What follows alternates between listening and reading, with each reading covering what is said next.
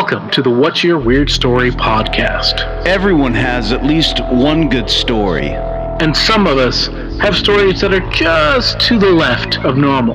We're interested in the ones that push the boundaries of what we can perceive. Stories that defy explanations. Stories with an air of mystery. Stories we might not share for fear of being thought of differently.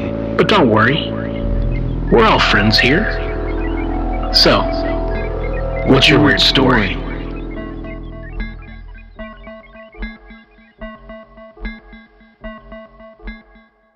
Hello, Weirdsville! It's time once again for the What's Your Weird Story podcast with me, Adam Beebe, host of the What's Your Weird Story podcast, the podcast of true stories told by the people who experience them, all kinds of experiences, weird experience, unusual experience, strange experiences, true crime type experiences.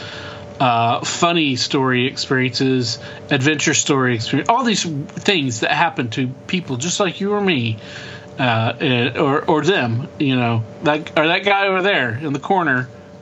Yeah, don't look at him too much; it'll freak him out. But he's probably got a story. Everybody's got a story. We love hearing them. That's what you're here for. We got all kinds of stories, and it's not just me that is the host, but I have always had Mike here with me, my co-host, uh, my homie, my hombre, um, my my my man of of arm. I don't know my home, my my my boy, uh, my dude, my sin smiling sensei Barry Johnston. Hello, Barry. How are you? How are you, Professor? How are things in your world? Oh yeah, lovely, man. You know, I guess uh, you know we're doing good over here.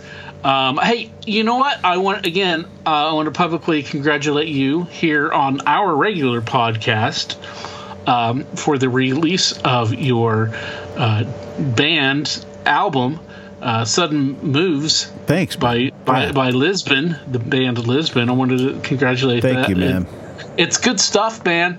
Um, I hope everybody out there in Weirdsville has had a chance to listen to it, and I hope they've had a chance uh, to listen to our special episode yeah. of Spin Jamorama, the ones we break out every once in a while. Um, to do that, I know somebody uh, had been told me a little bird. Uh, had told me that for some reason that episode is not on iTunes. Yeah, very so weird.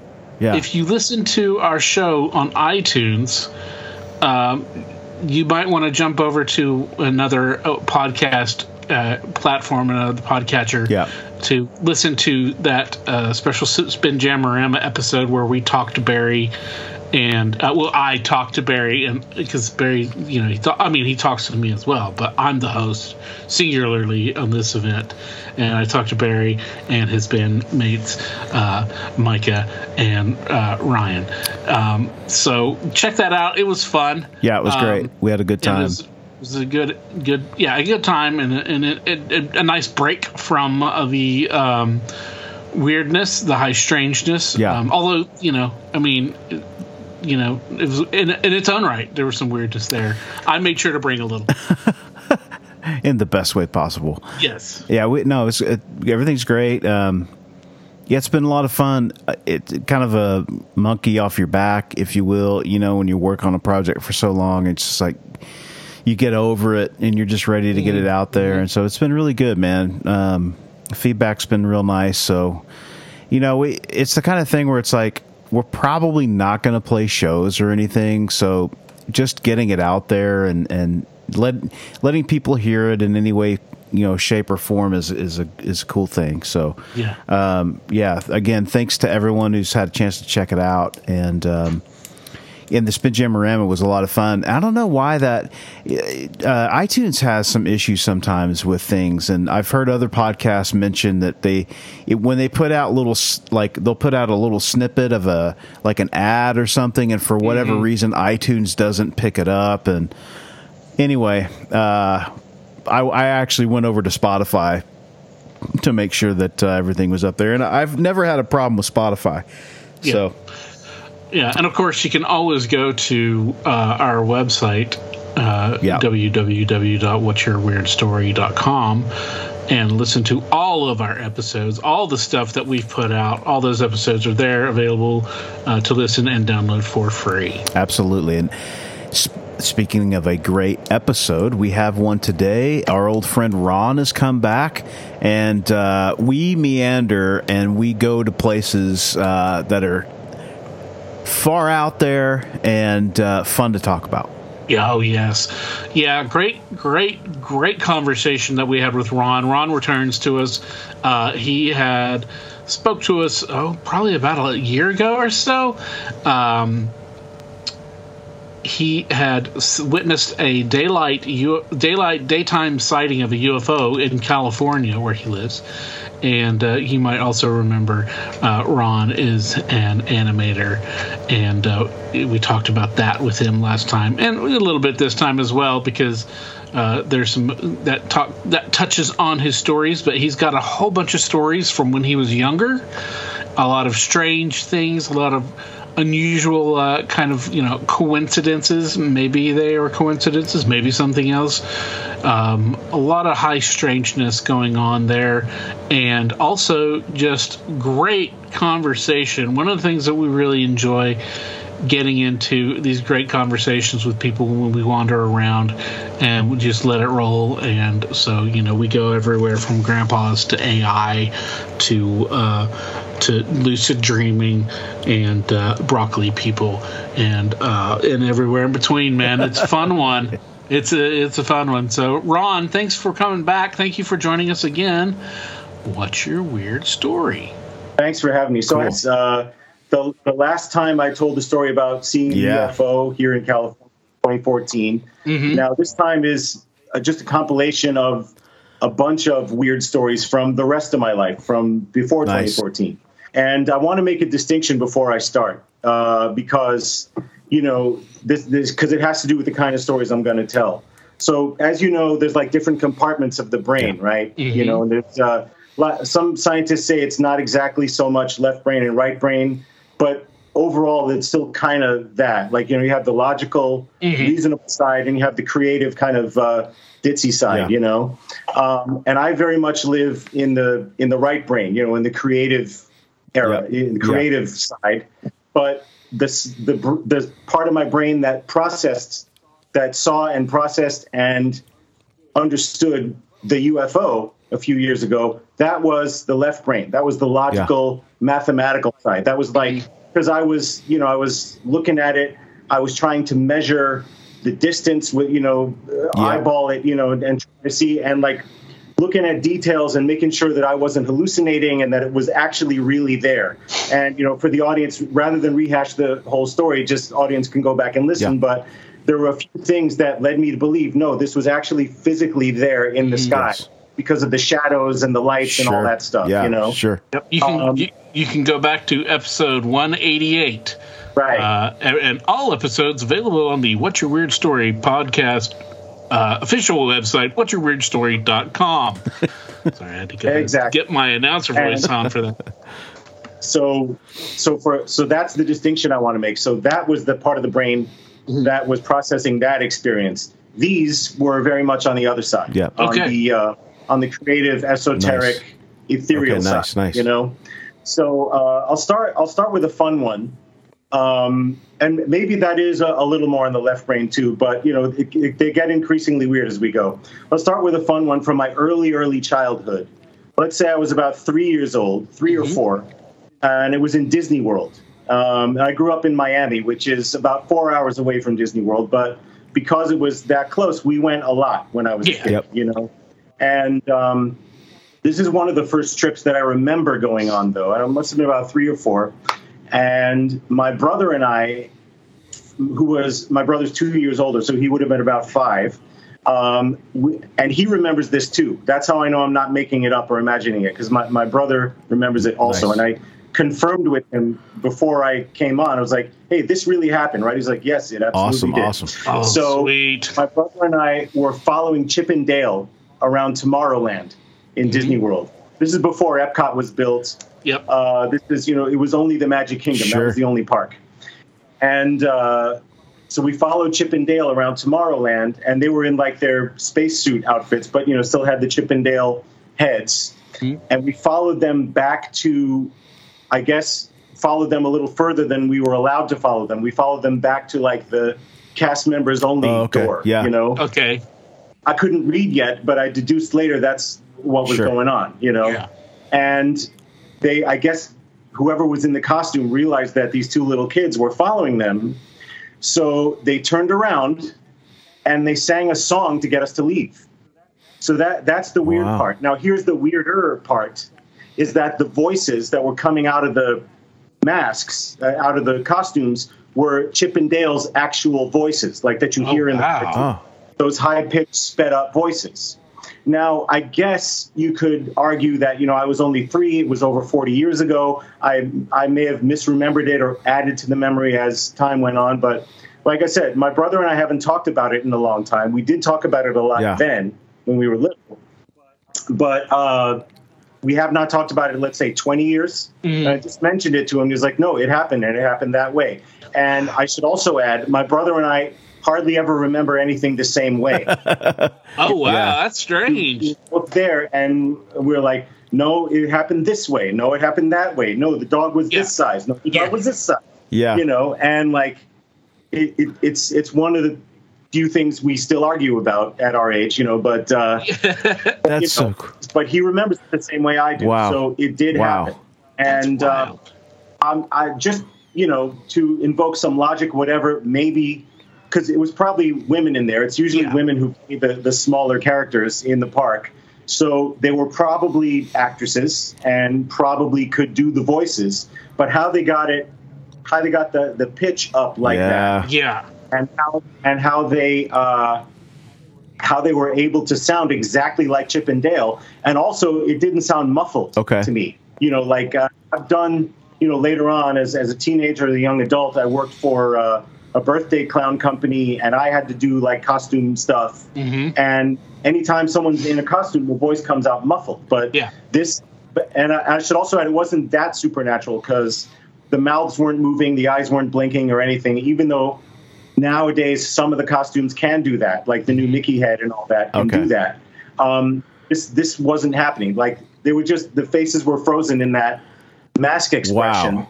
but they were song to get us to leave, and th- there was there was like, hey, go away, don't stay, stay away, Yeah. whatever. That's sort of how my brother and I Wow. remembered it, and so we turned around and we left. And even though I was only three or four years old, it still stuck out as like an amazing experience because we we already understood they're not supposed Yeah. to talk, and Yeah, it's yeah. not it's not really them.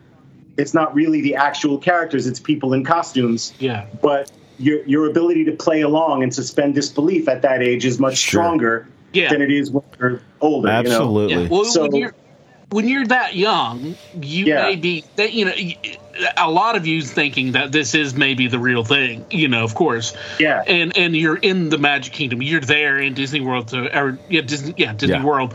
So it it's a real place, and the the the line between um, you know reality as we as a grown up perceives it and a child you know is different. The imagination and reality are very very much closer and you know re- and can bleed into each other very easily. Um and you know it i was going to say it was probably definitely probably was women in those uh, as playing those characters. Yeah. but the fact that they had been, I mean, you, uh, they must have like been trained to sing that song in that voice, you know, Yeah, they must have. because, you know, because like, because I mean, that would seem very much of Disney protocol to do something However- like that. also maybe not because you know they're they're not allowed to talk and from what i understand uh, you know because i'm a big disney fan have been my whole life um, even like when they're on the parade route right and Yeah. and they have to walk into the area like when the parade's over and they walk into the area that they walk into that that the tourists aren't allowed to go back to they have to stay in character they can't take their mask off they can't Right. they can't break character in case anyone sees them. Like once they're around the corner Yep. and like in the safe spot, then they can break character, take the mask off, take the wigs off, whatever. Yeah. You know. Yeah. But Um, below, so I would imagine it might have been their own thing, like whoever Could the have been. actors were there. You know. Um, I forgot. I forgot it's- that it's- they're not supposed to talk. Yeah, I, for, yeah. I forgot. Right. They're supposed to Right. keep that illusion to get on. There's a lot of and there's a lot of weird rules that for Mm-hmm. our Disney protocols that have to be followed. Like you can't point with a single finger; you have to point with two. Right. Um, because in some you have a legend as to why that is. No. some well in some cultures it's supposed to be it- it's it's uh, impolite but in but according to at least disney legend it's because walt used to always point with two fingers but walt Right. also always had a lit cigarette so that's why he was They pointing airbrushed the cigarette out of his hand in the photos because they Oh. didn't want to encourage kids to smoke. Oh wow! So, oh, yeah. that is amazing. Yeah. That's great. I'll tell you Yeah. another thing, and, and Ron probably knows about this, is that beneath uh, any of those Disney attractions, Disney World, Disneyland, Disney Europe, wherever, there's a network of tunnels yes. underneath that is for Mhm. park employees only. Yeah, and- Disney. That's in Disney World, not Land, because Okay. Disney World is actually the park is actually on the on the second floor, Oh, wow. Okay. and the and the undergr- underground quote unquote tunnel is the first floor, and you're walking around up on the second. Okay. Wow. Yeah. Yeah. that- Crazy. I, no, go ahead. I went. So, uh, yeah, go on. I was gonna say I went uh, when I was about, I think twelve, maybe. Yeah, I think it was around twelve. Uh, my mom, the last time she took uh, the three kids anywhere together on vacation, uh, my brother who was probably he was sixteen, my sister was thirteen, I was 12 Uh, she took us to Disney World, and uh, uh, she signed me up for a. A, a tour that they gave kids who were it, want, maybe wanted to be Disney oh, artists yeah. or cartoonists or whatever. Oh, I heard about That's that. too. cool. Yeah. Never got to go. It was rad. It was really cool. And one of the cool things that we got to do is we got to go behind the scenes. We got to go down in those tunnels for a little Oh. bit to cut from one building to another. And Wow. that was like a special, special deal Yeah. because regular public doesn't get to Yeah, do that. that's cool. You know, for the longest time, like even into my adulthood, I I didn't understand that like the say for the haunted mansion ride that the ride itself is not actually in the house. Like when you walk up to the house, Mm. that mansion there, like I I didn't understand that the house was just a facade and the ride is actually way behind it, like in the woods, you know, in like this big warehouse thing. yeah. That, that's what it is. I thought somehow they were able to cram all that stuff into that tiny little house that they have. I don't know. And this is like into my adulthood and knowing how this stuff works. I didn't. It just never occurred to me like, oh, that's how Yeah, it yeah. is, you know. But someone someone who worked there explained it to me and like, no, there's a there's a tunnel that goes back and like that's that's that tunnel that you're walking on with all the portraits and everything, and then the ride is in like this big warehouse. Building, Well, you I- sorry to ruin. No, yeah, yeah. Anyone listening? I, I went there too. I think when I was probably I'm gonna guess around ten. And um, what was the um, what's the ride? The was the, the the ride where you get done and then you take the you can kind of um, you you as you're walking out you're looking at like all the futuristic like stuff. Is it what what what, what ride was that? Was it a roller coaster ride? Space, Space Mountain? Mountain, maybe. Oh, well, it's Yeah, maybe that was yeah, it. Yeah, Space uh, Mountain. But man, I just remember just being totally entranced by the whole experience. You know, where you're just like, you know, I guess, um, you know, what's what's uh, reality versus what is, you know, um, imaginary. It they do or they they used to anyway. I haven't been in such a long time. Used to do such a great job with that, and uh, that could have been part of what you're experiencing too. Some of that trans, you know, trans. You know, you're in some sort of trance state or something. You know, like uh, yeah, maybe. Yeah, it's certainly easy to get into Yeah, one there. yeah. You know, Exactly. Even That- you know, I, don't- I don't mean to be, I don't mean to be judgmental or whatever, but you know, um, and I'm not. You know, do, do whatever you want to do, have fun the way you want to have Yep. fun. But one thing I never understood is like people, like adults or whatever, or teenagers who go and feel like they got to get high when they go there. You know Right. what I mean? Like I'm, you know, if you got to get high there, of all places, like I think you're missing Right. the point. You know yeah, what it's I mean? its own high. It- yeah, I- I- for some people, it really enhances the experience. From I never understood that, but you know, I've always been so. Um, on that Okay, topic cool. uh, of being in the trance state, I haven't. I have my Oh, next cool. story. Oh, Uh, so um, this was from around the same age, let's say three years old. Um, and this, I later, and at the time uh, that it happened, I thought it was just a waking dream. But even then, I didn't know the term waking dream. I just knew that I woke up, and at the end of the dream, the characters that were in my dream were still there, which I- I'll get to at the end of the story. But I found out later that you know when I was researching some stuff, like when I was a teenager, I was much more into that like esoteric spiritual stuff than I am now. Like like you know, I was really into like Carlos Castaneda and uh, and and, and uh, the Celestine prophecy Yeah. and that sort of thing. Like the idea that you can that your consciousness can enter another realm and, Yeah. and all that. I was fascinated by that stuff. Um, so as a teenager, I realized that this experience when I was three was actually an out of body experience oh wow. more than it was a dream. So here's what happened. Um, and before I, sh- I should ex- explain what my room was like. So I was, my brother and I at that age shared a room, and um, my bed was facing, my bed was against the window and was facing a closet with uh, with accordion doors. So not a walk-in closet, just Yeah. you know Yeah. and uh, and there was a top shelf on the closet with uh, with some blankets and stuff. One of which was this like rainbow colored blanket that my aunt had knitted, and then uh, the ceiling in my room was what they call uh, popcorn Yep. ceiling with. And, and I noticed, um, uh, you know, going to bed every night, looking up at the ceiling, there was like this little hole, like you know, like a pinhole, but I could see it right above my bed. So I fell asleep, and the first thing that happened, as is described as often happening with out of body experiences, my consciousness, my soul, whatever you want to call it, floated out of my body and looked down to watch myself sleep, watch my body sleep. And then I floated up and up and up. And, and here's where it kind of turned into a dream, more of a dreamlike experience.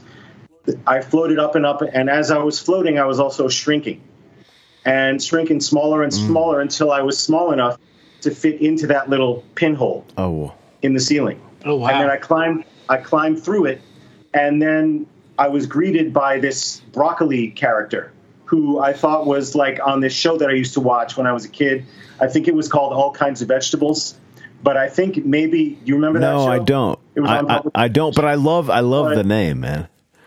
I looked it up recently, uh, and the show was real. It was a real show, but uh, the character that I thought was a broccoli was actually like a spoon. So you know, in my three-year-old brain, I interpreted that it looked like a broccoli to me Yep, on my TV. yep. So okay. That's how it. So this that broccoli character was leading me around this dreamland, but it was like you know, magical Candyland, Wonderland kind of place that every three-year-old kid would want to go to. Sure. You know, lollipop trees and and and rainbows and unicorns and fantasy creatures and and rides and and swings and slides and and all the stuff that like a three-year-old kid would want to see. You know, and and a lot of other characters too um, kind of similar to Disney characters, but not exactly. You know, just Yeah. like those cute, fun, huggable kind Sure, of characters. sure. You know, and then so I had this great time with these characters, and then eventually the broccoli guy kind of said, "Oh, you know, it's time to go back." So he led me over over to like the end of the land there, and to step down into my closet, which you know onto that top shelf, which was facing my bed wow. and he's and there was a slide. He put me on a slide, and I got on the slide and I went down and started going faster and faster and faster and gaining more and more and more momentum until I like was like rocket speed and then slam into my body and then I woke up. And I read later on, years later, that that is exactly what people who have out of body experiences uh, experience. Wow. That like they sort of go faster and faster and then like slam into their body and wake up. right? Wow. So I woke up and I looked at the closet and standing there on the top shelf. And again, I'm awake now. I'm not asleep anymore. And I'm not dreaming that I woke up. I'm actually Yeah. awake. Standing there at the top shelf are all the characters from the dream waving goodbye to me. Wow. And uh, Wilded. and like the more the more my eye, open my eyes got, the more awake I got, the more they just kind of faded, melted into that blanket, that that rainbow colored blanket that my aunt had knitted, and then I just went about my day. Wow. Now, I knew enough at three years old to know that that was an amazing experience, and you know that's why forty something years later I still That's remember it now. amazing, man. Yeah. Yeah.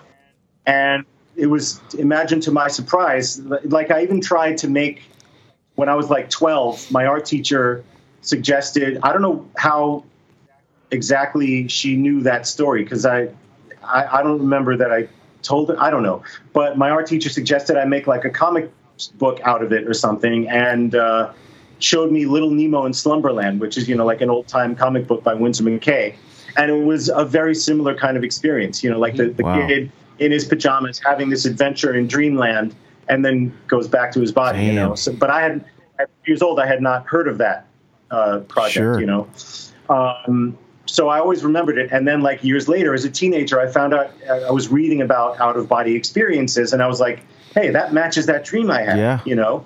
And, and so at that point, I started to try and have one on purpose Yeah. but uh, I never quite could. The closest I came, and I, I'm still honestly not sure if this might have just been a dream, but like I, I was about 16 years old. So fast forward forward several years. I was about 16. I already had my driver's license, and let's say it was about two 2:30 in the morning. So I was supposed to be asleep. Consciousness, whatever. Like I, I could see someone's point of view I don't know if it was my own or, or whatever, but I was driving a car that wasn't my own car around my neighborhood at night. And uh, kind of aware that I either wasn't in my own body or was seeing maybe what someone else was seeing, or Wow. I don't know, but that could have just been my imagination. You know, I'm not so I'm not so invested in that being true that I'm willing to that I'm not willing to like say it was Sure. me imagining it. a Dream. That But sounds so that's the closest come that to. oh no i was just going to say that sounds so much like a the the the uh we'll say the trip that you took when you were a kid like sounds so much Mm-hmm. like a dmt type trip where like you're Yeah. just sort of experiencing this thing and like the thing that makes me say that is that you you experience yourself like getting small or you know like really Mm-hmm. Which is very observant of you as a kid to to be able to put that together and like Mm-hmm. it's lived in you for so long that you over time just have put the pieces uh, together that it's fascinating that's a fascinating i don't know that i have in, any i have memories from when i was very small but like they're just little snippets you know i don't have any nothing like Yeah. this where it's like i have a, you know you have a very vivid thought of a, a, a, a, a dreamlike state or you know uh, Mm-hmm. out of body experience type thing that's that is a that's amazing dude that's a great story Thanks. I think. Uh, I, yeah, I do too. You know, in terms of like, I don't remember day to day, but I remember like certain yeah memories huge yeah. from that time stand out, and like I remember details and everything. Like I rem- probably, I would say probably my earliest memory that I can pinpoint uh, would be going to see Superman when I was two years old in the movies because Wow. it came out. Yeah. I wasn't even two years old yet. I was because my birthday's in Yeah. the summer, so I was maybe not quite two. Um, but I rem- what I remember about it was the movie theater that we went to had what at the time to me looked like a porcelain statue of Superman hanging from the ceiling, like in the flight pose, Yep. you know. So we're like looking up at, at him flying. It was probably cardboard, but it looked like porcelain Yeah, or yeah, something, you know. yeah. Or wow and uh, and that night, because I was still sleeping in a crib, I climbed up out of my crib and I jumped out trying to fly. Like and I landed on my shins and it really hurt. I remember Wow. that. And I crawled to my parents' room and woke my mom up and asked her to put me back to bed. And I stopped sleeping in a crib after that.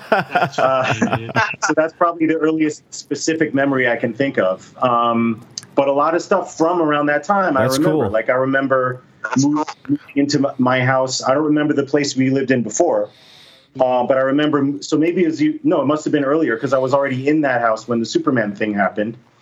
But it was probably around that same time. Um, I remember the day we moved in. I remember the, they brought the furniture because I was disappointed because we had our my brother and I had a little slide, you know, like that you could keep Yeah. indoors.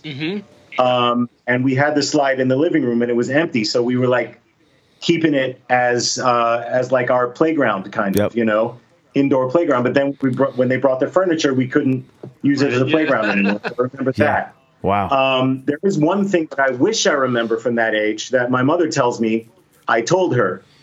She said when I was uh, around two years old, I told her that I said I saw angels watching me while I slept, watching oh, over me. wow.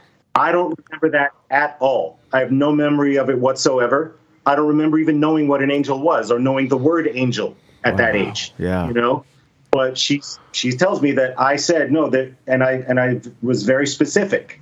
I said angels. I guess there were two of them and I don't know. Uh, but I don't I have no memory of that Wow. whatsoever. So Interesting. my mom's word for it. That's Yeah. I think. uh, Well, uh, circling back, um, I think. Yeah, yeah. I think that the uh, broccoli. Uh, I think that's your spirit animal. Um, Yeah, I, I like broccolini a little better, so maybe that's what it was. Right. But yeah, yeah. it could. It could. Right. Um, but yeah, I also like. I can remember being uh, probably around two and escaping uh, from the the crib and getting. Yeah, in I have a trouble memory for of it. that, too. I've Yeah. got some early ones So of maybe that. maybe it's a fairly common like pinpoint memory for a lot of people to have. You know, Yeah, I, day you graduate sleeping in a crib, I, right? Yeah. I, I specifically remember getting out of my crib, crawling into the uh, we had a we had a, a dining room and a kitchen that were kind of like together, but they were separated by a little island, little bar piece. But my dad, my dad was a uh, was a tobacco dip guy, you know. And so I, I, I crawled up on somehow I got onto the counter and I grabbed his skull, popped it open and just took a bite out of it like I was eating like a Oh like a God. Oh muffin or something, dude. And I just uh, proceeded to just yak everywhere.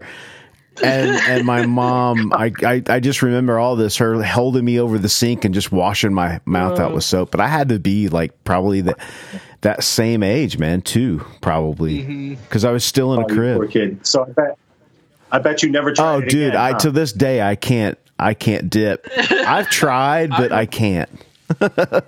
I, yeah. I, I, I, I remember that story, Barry. I remember I hadn't heard it for a long time, but I remember your dad especially telling that Yeah. story. But I have I have a very early memory of Barry, so probably I wouldn't say probably three Uh-huh. or four, uh, and we're at his house because I know it was before kindergarten. Uh, but we're probably three or four at his house, and uh, we're playing in his room, and right across the um, the the hall from Barry is the the, the bathroom he shared with his sisters. Uh, and there was like they had a sink and then the shower and then the and then a toilet and the, Yep. the Yep. you know and the toilet was kind of almost in its own little room yeah. and uh and like the parents his folks were at the other end of the house and uh we're playing and then I, barry disappears and i you know i look for him and i go and I find him and he is by the toilet and his head is down in it and he's drinking water out of the toilet like a dog. Hey, And I said, You're not supposed to Yeah. do that. And he says, The dog does it. it's fresh.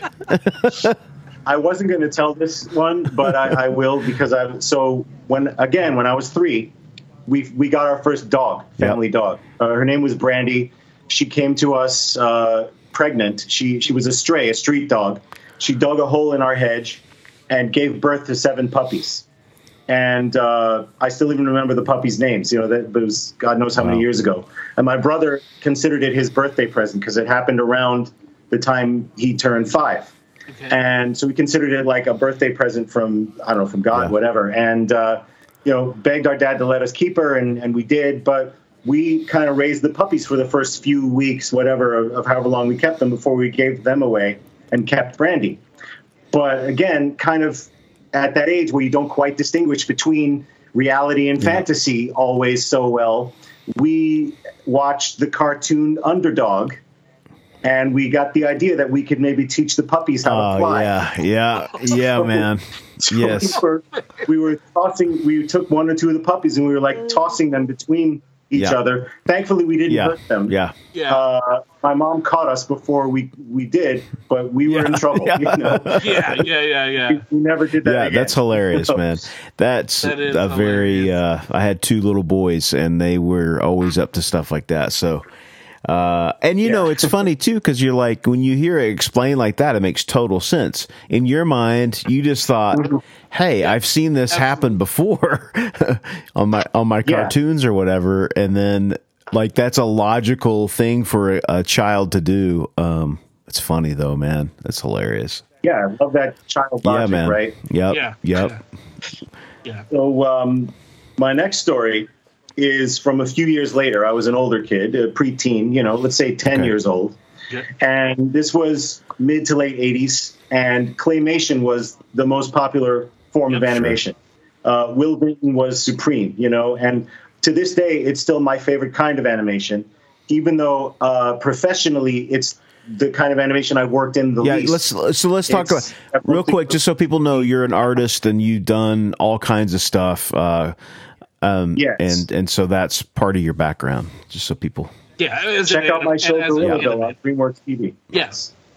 Yes, Yeah, uh, I'll say that again. Uh, check out Gorillaville on DreamWorks TV, available on Amazon Prime and YouTube. Yes, yes, Um, so uh, yeah, so I, worked in animation my my whole career, and uh, probably because it was a lot harder for me than than for other kids to let go of that childhood fantasy brain. You know, I, I was able to hang on to mine a lot longer than other kids I knew who kind of outgrew theirs. You know, and and it made me sad at that age. You know, I, I wanted to still very much live in that like fantasy land and be able to play pretend and all that stuff.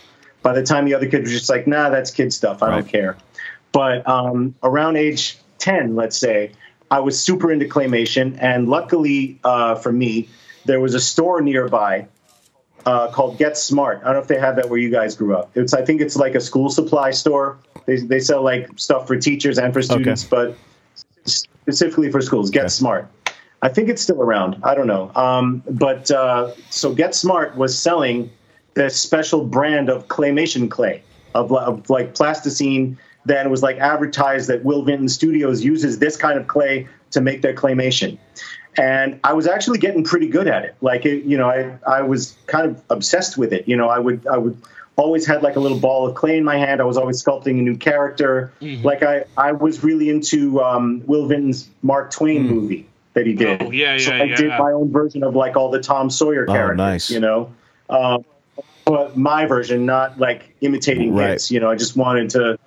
I, I was I love that whole story and the whole like mythology of Tom and Huck and the whole thing, and um, but I was frustrated because Get Smart only ever had three colors of clay or four at first. They had uh, like a dull red, a dull yellow, a dull blue, and off white. And I did what I could mixing those colors together.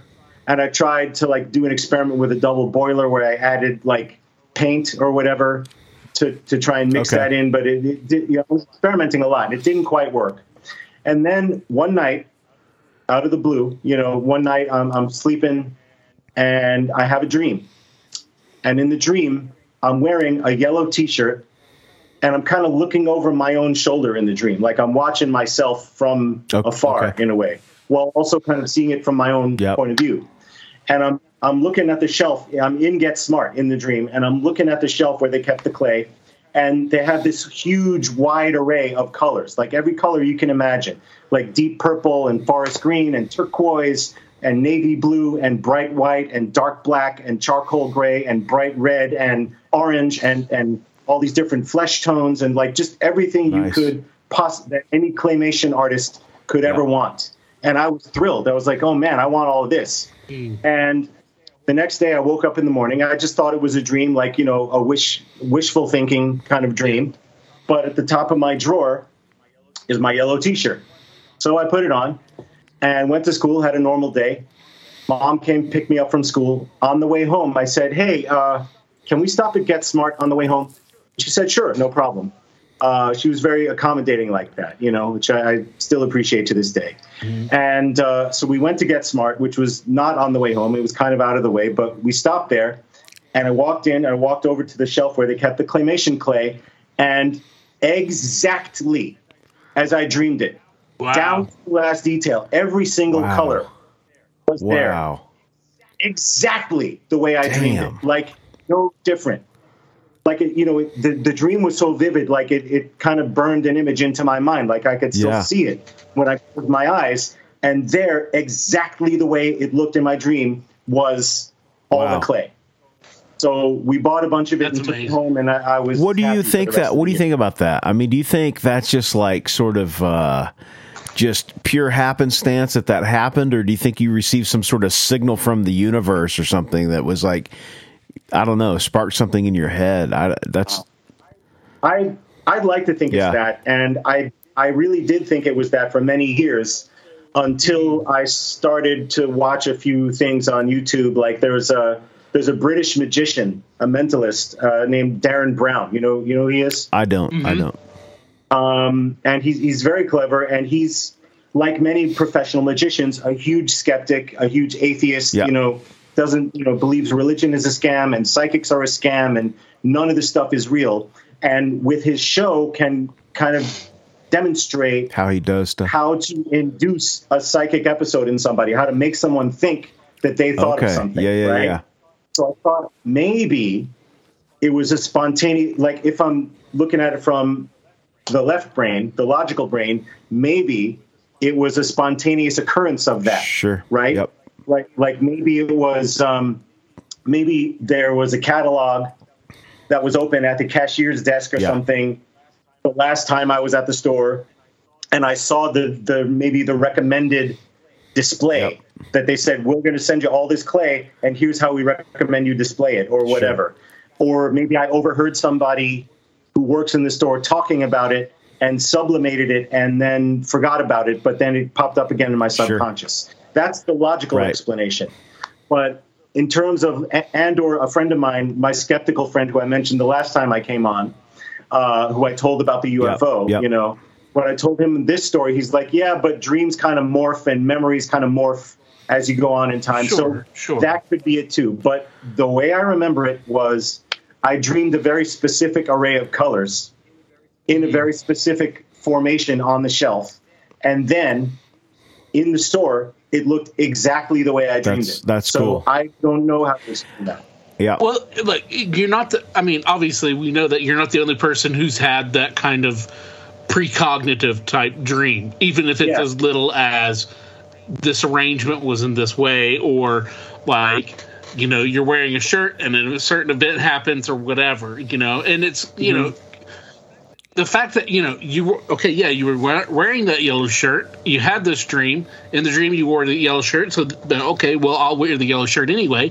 And then, you know, you said, well, you know that happened because I was wearing in my dream I was wearing the yellow shirt. So let's stop there, mm-hmm. and you know, and it could be very, it could be a just a incredible series of coincidences. Yeah. but there's no such thing as coincidence. You know, Right. there's there there's strings of events that happen. And yes, there are random things that happen in the universe. There is chaos, but you know, why can't something that happened where you know you're just somehow able to perceive an event in, in advance? You know, or you know, or how? I mean, we don't know, and it's, it's really dreaming is still something we don't understand totally the mechanics of. And, Right. You know, so it's you know who, who's to say that if you have a dream and something happens and then it happens, you realize it happens. You know, is it deja vu? Uh, or is it like deja vu, or is it something where you? Sorry, I had to do that. Yeah. Uh, but is it, or is it something where you know you um, because uh, one of my uh, Mr. Mays, who was one of our uh, high school teachers, science teacher, um, he he always said deja vu could be explained away as the fact that your brain is uh, that you're seeing something or you're hearing something. Your senses are working faster than your brain is to take it in. So your brain has a bit of hesitation, and it's just like then it recognizes it, and then it's like, oh wait, I've, I've seen. So this it's like a before," or duplicate like copy or something that's like kind of offset in like- yeah, time like- or something. In, interesting. Yeah, exactly. Interesting. Yeah, but you know, so it's kind of like, or you know, that it's just like your brain can't think as fast as your as information is coming Right. at you. Yeah. You know, but but typically in cases of, of deja vu, it's a very minute, very little thing that happens. Right, right. You know, it's Right. it set somebody off.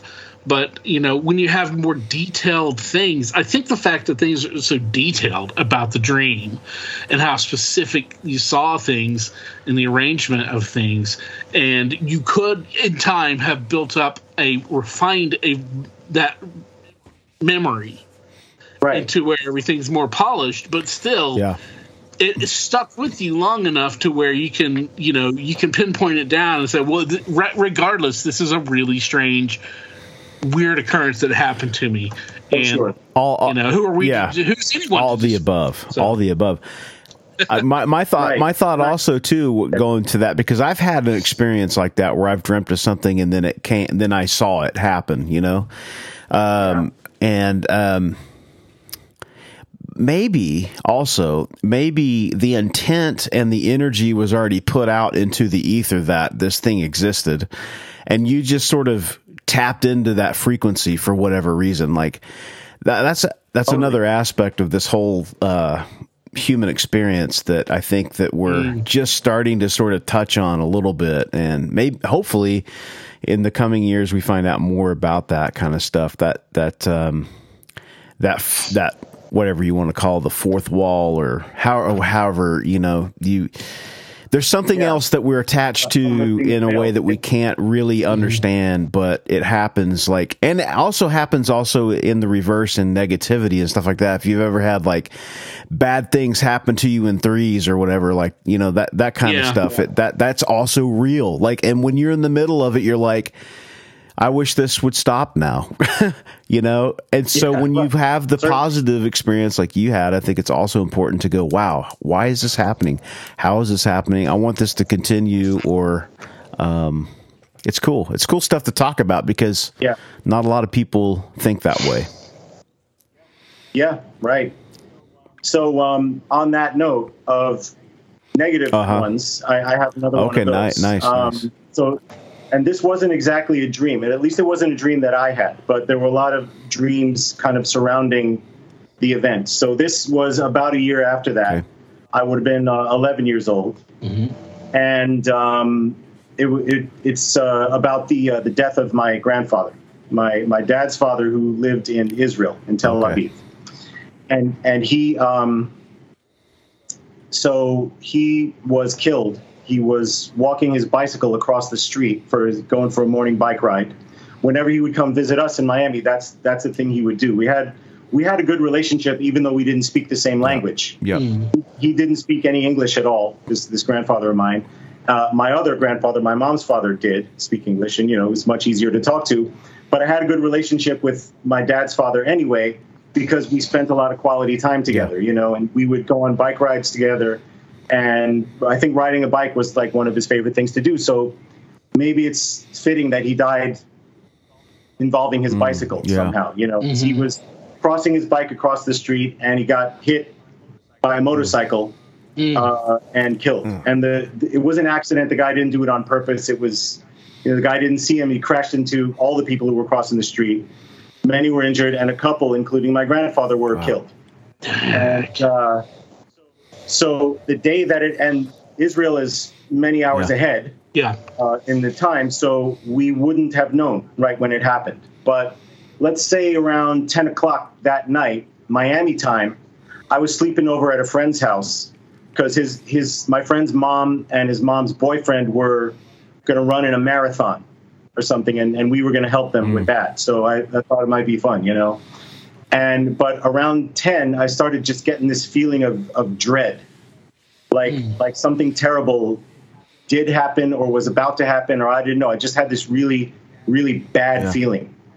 And my mom tells me later that, uh, you know, later on, in talking to her about this, she told me that she went to sleep that night and had a dream that she saw my grandfather, her father-in-law, wandering around in the darkness, confused, not knowing where to go or what to do. And a little, a little angel, a little cherub, came over and took him by the hand and led him away.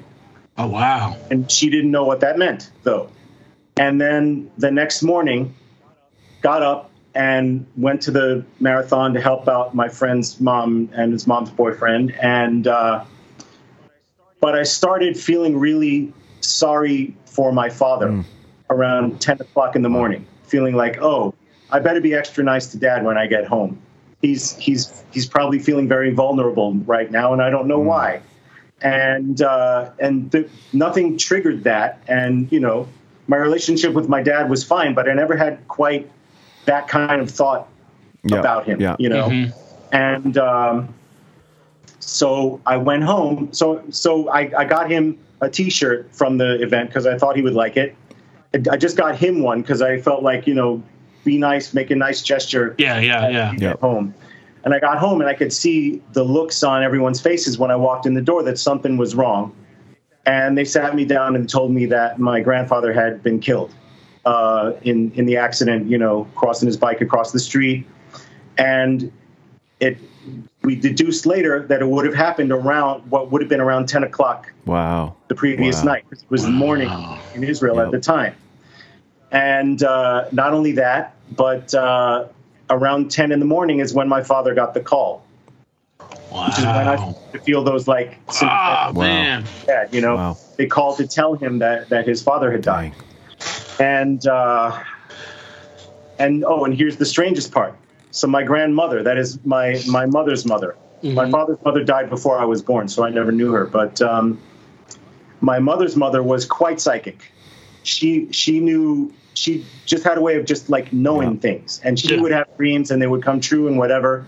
So, um, for example, a year or two later, I was in uh, I was in a production of in my junior high put on a production of Grease, and I didn't get the part that I wanted, uh, and I was bummed about it, of course, Yeah. you know. Um, but my grandma said to me, "Don't worry, you'll play the part. I just have a feeling."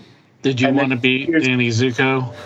Yeah, well, I, I, it was Danny Zuko. Yeah, I actually, I actually wanted to be Kenickie because in the show he gets to sing Grease Oh Lightning. yeah, yeah, yeah. That's true. Yeah, Yeah. yeah. Things up in the show, it's Kenickie, Yep. right? Yeah. But two years later, I went to a, a sleepaway camp in North Carolina, and what should they do but Oh, Grease? wow, there. wow. And I got cast as Oh, Danny that's Zuko. awesome. So Nice. she was right. But back to the, the sad story for a second. But that's just just to show my, my grandmother's Yep. psychic bona fides there, you know, Yeah. how, how accurate she was.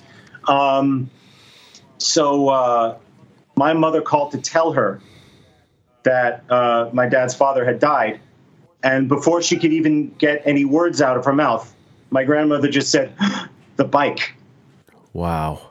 She Wow. like she my mother didn't even say anything. My grandma just said Wow. the bike. Like she she Wow. my grandfather died on a bicycle. Jeez, man. And We yeah, go on. Yeah, sorry. I interrupted you. Yeah. no no no. I you, it, it's your time to talk, and then we'll we'll come in after. So after that, um, I I don't know if I don't know if this is the reason, but after that, the psychic dreams I had were much less specific, much less, me- mu- much more metaphorical. Okay, yeah. You know, I mean, a lot of times I would just I'd get a premonition, I'd feel like something was off or, or something good was coming, or I don't know, and a lot of the times I was right, but. The, the most specific psychic dream I ever had was that one about the clay and uh, and the, the most specifically negative psychic psychic experience I ever had was when my grandfather died. Um, but uh, you know, a, a friend of mine who who was into this stuff as well said, you know, you can you can turn like a filter Yeah, on oh, if you want. You can filter in your brain and only let the positive Yeah. stuff in. If that's I. I, I, I, I don't doubt your story one bit, man, because I have experienced something similar to that, and I just think that it, it's another one of those things where you cannot explain it, and until it happens to you, you just can't even like. you can't even wrap your head around it. Like, how do you tu- how do you how are you tuned in? And now you're a very you're you seem to be a very observant person who's very sensitive to things, and Some things, Well, yeah. so that Yeah. that would make sense too. That you you're able to if you get the feeling, you kind of. Uh, you, you you you push into it. You you you allow yourself to um, to experience that. So that is Yeah. um I believe in that, man. I believe in the transfer of energy or like, you know, somebody's trying to talk to you to get a point across to you in whatever way and and that was clearly the message like, yes. you know. and and I, um, you know, in terms of explaining that one away with with the Derren Brown stuff, that's a little more difficult. Mm. You know, the, the claymation one, which was more specific, that Yeah. you know, I I deduced what I deduced and explained it the way I explained it in the most Derren Brown way I could, but I still kind of believe there's something Mm. Sure. else, something higher Yeah. above going on there. And yeah. But with this one, that's I just there's nothing I can think of. My grandfather was in great health. He uh, he lived to be. We here's the other thing, interesting thing about him. We never knew how old he was because he didn't know. Oh He, wow. was, he was born in he was born in Poland, and when he was ten, he had to say he was 15 so he could work Gotcha. Yeah. um, because he wasn't allowed to work. And then when he was 50 in Israel, he had to say he was 40 so he wouldn't be forced to yeah, retire. Right, right. So we knew approximately how old he Give was. or we didn't take. know exactly. yeah. And uh, so uh, I don't remember why I don't remember why I mentioned that just now about him, but uh, but as old as he was, he was. We found out later. My parents went back to Poland a few years ago and found his birth certificate. He was 77. He lived to be 77. Wow. Wow. But we knew at the time he was approximately 80 years old Yeah. Right.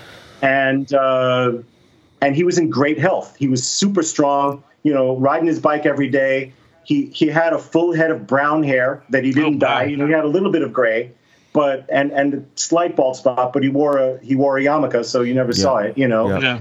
and and his hair was still brown and still a full head and really really strong. So if that hadn't happened, he might have lived to be a hundred. Right. I don't know. You know, he was in he was in great health. You, but you know how like uh, I don't know if you've ever heard of this, and this is like a little bit off the topic, but only just to bring it back is that you know they say that like uh, the whole UFO thing happened whenever the nuclear bombs started to go off and it rippled through time, right? I ki- I kind of feel like these things that happen to us, like with our with our loved ones, is kind of like the same thing but on a smaller scale to where it's individualized you know what i mean? Like these people that mean so much to you when they when they move on sometimes like that moving on point is like they're they're it's a ripple effect of them trying to get th- through to you in a way. And it's yeah, it's not worldwide. People that don't know this person can't feel that but it's it's it's it's it's very pointed to the people in their lives that they love i don't know i i feel Yeah. like that may be a possibility anyway i'd like to hope anyway I've heard, I've I heard similar from some people. Sorry, I interrupted you. Uh, let me just finish No, the no. sentence. Yeah. Yeah. Go ahead. So I've heard similar from some people that like they'll hear a trumpet right or like dream about a trumpet coming from the Mm-hmm. sky, and then like a, a friend of mine, that's how he found out his dad had died. Mm. Like he uh, he he dreamed about hearing a trumpet coming from the sky, and then woke up to find out that his dad had, Wow. had passed Wow. away. And the closest thing I experienced to that was when my other grandfather died, my my mom's father, my American grandfather. Uh, at his funeral, we heard this. We all heard this trumpet noise come from somewhere. There was a fire station nearby, yep so that might have had to do with it. I don't know. Like near the near the sem- near the cemetery, there was a fire station, but wow I don't know. Uh, but it sounded like it kind of came from the sky, and we all heard it. Wow. So Wow. who knows?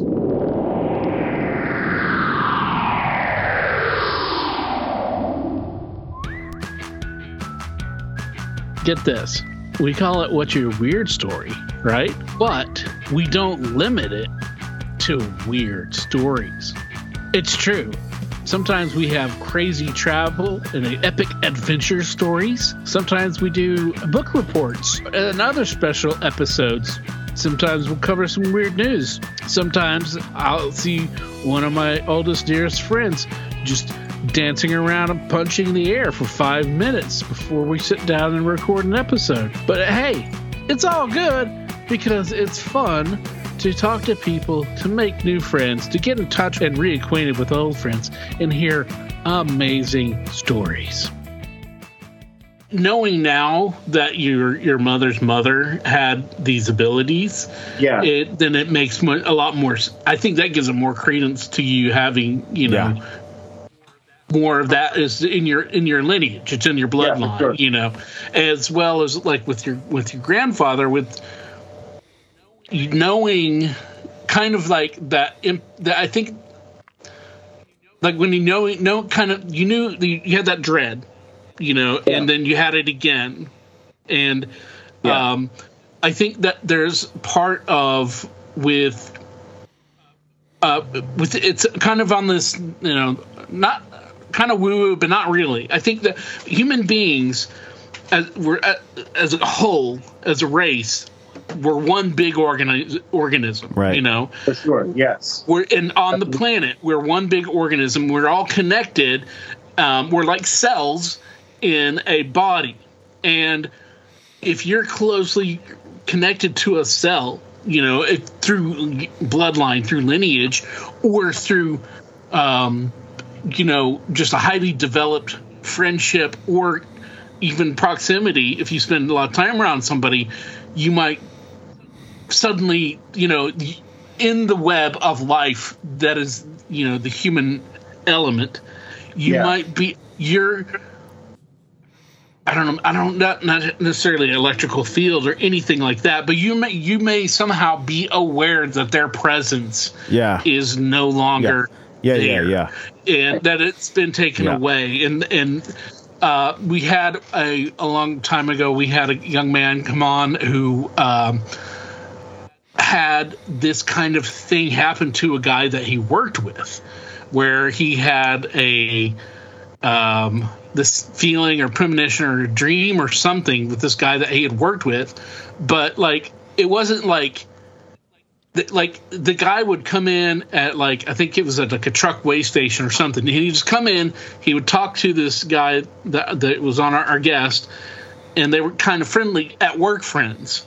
Um, and he was always like he was singing songs like he'd make up little songs to sing at this young guy, and uh, you know they were just kind of chummy, and um, that he th- this guy he passed away, and um, uh, Craig I think it was Craig that had he had this dream this experience uh, or this you know this something brought this guy to his consciousness. He hadn't seen him in a while. And something had brought him to this consciousness and he was like hey you know um, you, you know he asked about him or somehow but he received word that the guy had like just recently died. Like Wow. very very recently. And it's kind of like that Yeah. kind of is that sparked was that recollection was that idea to ask and inquire about it was it sparked because He's no longer here. he's no longer Right. here or you know and other things you know that may have occurred you know these connections and it was just maybe that guy saying hey man i'm you know passing through one last time or something Yeah. uh or, you know who knows but barry you know barry said that he understood he could feel it because he was there with his grandfather when he passed and he could feel the absence of him It's Like, funny um, you say that. It's funny you say that because when my when my other grandfather died, um, my American grandfather who died, he died about 12 years ago, 12, 13 years ago. I was I was already fully an Uh-huh, adult, yep. you know. Uh, I felt like he was still there. Mm. Oddly enough, like I, in, it's easier to feel that way when someone's stuff is Yeah. still around. You know Yeah. what I mean? Like all his like all his stuff was still there, right where he Right. left it In, in his apartment, whatever. Sure. But I just felt like no, he's he's because my, my grandmother was very Yeah. ill, and and she lived and out of it. You know, she had I think uh, dementia or something toward toward the very very very end of her life, and she and she was not even aware that he had died. Wow. And Maybe he was um, sticking around, man. so I- I think he was sticking around like exactly I'm waiting. I'll catch you. I see, that's you the thing. She lived. She lived another That's year. the or so, that's the thing, she- man. It's like that's what what is consciousness and what is all that. It's like until mm-hmm. you're there to experience it. And like in my situation with my grandfather, he was clearly gone. I mean, it was a noticeable shift in energy. And you, if I could Right. see his spirit with my eyes, I could see it leave his body. You know, it's just so strange. But Yeah. I also mm-hmm. think that a situation like that could also occur where it's like myself, and I, and I, I would say this, maybe this is where religion comes in or or a, a se- se- sense of spirituality. The strength to be able to let go when it's your time um, is, I think, a lot of what spirituality or religion is trying to to teach us, and and maybe what I had witnessed is his ability to be able to let go, but also his wife, my grandmother, had been gone for ten years, so it was easier for him to to to to move on. Um, it, Right. He didn't have to go yeah, around if, for if she would have been here, Yeah. he would have probably stuck around too. You know, like just because you leave your body doesn't mean that you have to leave the the the frequency or the plane or whatever that it we reside Yeah, in. no. You know, Right, exactly. Yeah, it's amazing, It isn't is. it? How- and you know, so many people have so many similar kind of experiences and feelings about this, and yet, you know, you still have people who are just so skeptical they won't they won't let it in. And I wonder if a lot of those people who are skeptical are just that way because they've never experienced it themselves, or mm-hmm. they just some maybe it's. I've read somewhere it's the pineal gland in the brain that Right. that handles that stuff. Yeah, you know, sure. uh, maybe their pineal gland is not as strong. I don't know. Or Um, maybe it was taught to them to shut those things off too. You know, that's like Yeah. I think that uh, what what's similar between maybe our upbringings is that our parents, you know, we were we were we grew up Christian. You grew up in a Jewish household. I'm gathering. Um, uh, Yes. But there's a s- You got it right. correct. There was a sense of strong sort of uh, spiritual awareness and and very Yes. intent in this idea of of of of um, God and and energy interplay between people and uh, oftentimes like I look at, at at folks that don't have any faith or an atheist or or something and um, maybe it's just they they were never they've never experienced that or they they were never taught that so I no matter Yeah. what I do like I can deny a lot of the things that I was taught while I was growing up but I can't I can't get rid of this sort of this internal like searching for whatever God is or whatever happiness is or it's just it's in there and I can't do anything about it you know uh cuz I Yeah, I Yeah. can't either. I, I couldn't get rid of it if I wanted to. It's just Mm-hmm. it's in there, you know. I had a friend though who had sort of the opposite experience. Um, he was very atheist. Like Yeah. uh, I think he grew up kind of Catholic, like but not really. Yeah. Like like his parents were into Santeria and some other stuff, but um, Okay. but you know Hispanic Catholic, and uh, he was cynical and atheistic ever from a very young age, and like almost angry about it. You know, like Yeah. if anyone talked about believing in anything esoteric, he would give this almost like snide kind of response. He was still one of my favorite people. I don't I don't mean to Yeah, knock yeah. him or Right, judge right. that, but one day he went to Joshua Tree and did some mushrooms. And in his words, I think the way he described it was he was expecting to just hallucinate like a little elf or something walking around behind a tree. no But instead, he said it was as if a veil was lifted on the universe. Right. He saw like the inner workings of everything. And Yep. He suddenly became like he's now one of the most spiritual people I know. that's know great man because he's still not religious. Like Sure. he didn't come back Yeah. to Catholicism, but he's like one of the most like highly spiritual guys I, I've ever known. Really, you know. I think, excuse me. I think that what you're how you're describing him is, you know, a lot of people will rebel against their parents' beliefs or rebel Yeah. against their area, the you know, the common belief around them, just to be, just because they, you know, they're. Uh, they have have the need to rebel. They, there are people who have the need to be contrary, uh, contrarians. But you know, it's also I think there's the big part of it is that maybe they haven't had any kind of experience like that where they haven't you know seen the veil. They haven't unlocked their you know, heart or their mind to a potential of something happening. And but there are people who have, and they just haven't had any kind of experience that they can't just fully rationalize away. Right. And even if you can rationalize it away, it doesn't mean that it's any less Right. experience. You can know how you can feel like some people will think that you know my analogy uh, or my saying that humanity is a like an organ you know like we're a Yeah. giant organism and we're all cells in it and if you you know if you don't understand that go and be part of a large group Yeah. Eh, go to a football game or something or a concert a concert Right. you know is a good one too but like be part of the group join in with their whatever's going on and you'll feel how that changes. You know mob rules you know mob mentality. We know that. We're conscious. We're aware of that. We know that masses of people can do things that individuals can't. They can react. They can you know feel. They can do all these things that are contrary to what you know a lot of people would individually not do but you're in a larger group. So it's kind of like the bigger part of that you know I may have a pulled muscle that doesn't want to work you know with the rest of them in my arm but it's going to still go you know for the most Right. part if i use it with the rest of it because the rest of it is this of the system of the creature of an organism is overpowering the ones that are resistant or hurt Right. or whatever Yeah. you know that aren't fit, feeling the fitting in Yeah. that kind of thing Right. Part So- of the big picture. Part of the yeah like yeah yeah. Definitely, man.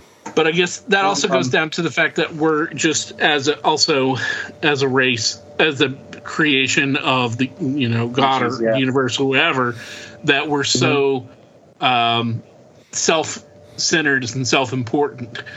you know, that's but Yeah. that's also part of our survival. You know, is to be Yes. that way. So. Yeah.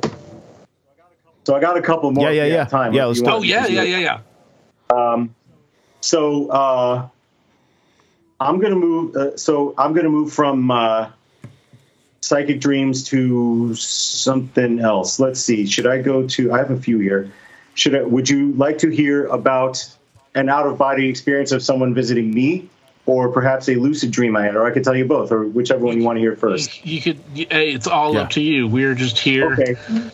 Um, let's let's do the lucid Cool. dream. So you, Okay. you know what lucid dreams Yeah. are, right? Mhm. Maybe the audience. So like uh, lucid dream is where you realize you're dreaming and you can control Right. it. And uh, I've had those a few times in my life, but there was one in particular that was really that was really vivid, and I was able to make it stick for a while.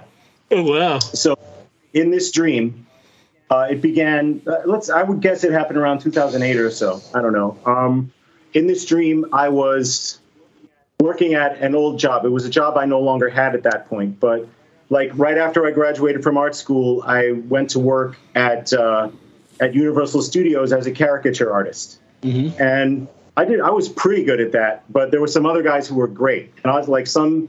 Still to this day, some of the best artists I ever worked with do that job, and like they're they're really they're good enough to be doing magazine illustrations and movie posters and stuff like that. But they do that for a living because it's good for them. I'm pretty good, but I'm, I'll never be as good as those guys. But uh, even so, in the dream, uh, and, and like I've done that job over the years, uh, over say like a 15, 16 year period. I did it. I went back to Universal or other places every few years when things in animation kind of Yeah. slowed down and and whatever. But uh, so in the dream, I'm back at the job working at, with the first crew that I worked with, who I already had not worked with in, in a number of years. And I'm sitting at the booth and I'm drawing the customer. And the customer is do you remember there was a commercial from the early 2000s with Penny Marshall and and maybe Whoopi Goldberg and some other people, and they're all like lecturing this little kid with bleached white blonde hair, and he, the kid represents like artificial intelligence or something, or represents computers or computer, Yeah. you know, intelligent computers or whatever. They they never really were specifying what exactly it was. but they're all like teaching him stuff, and like Penny Marshall is teaching him about how to make movies, and Whoopi's teaching him about jokes, and other people are teaching, and he's just and the the white haired kid is just sitting there listening, taking it in. So in my dream, that kid was my customer, but he's fidgeting and twitching and bouncing around in the seat and not sitting still and not behaving himself and not letting me fucking Right, draw him. right.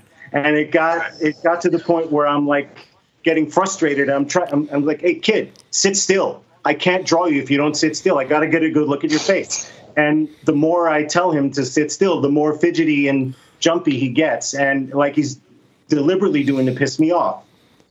So my coworkers, uh, they're like, dude, you got just draw the guy, just draw the kid. What, what what's the problem? Just do the best you can and give it to him and let him be on his way. I'm like, no, he's got to sit still, God damn it! And they're like, just draw the kid. I said, you know what, guys? I'm not here right now. You're not here either. This isn't happening.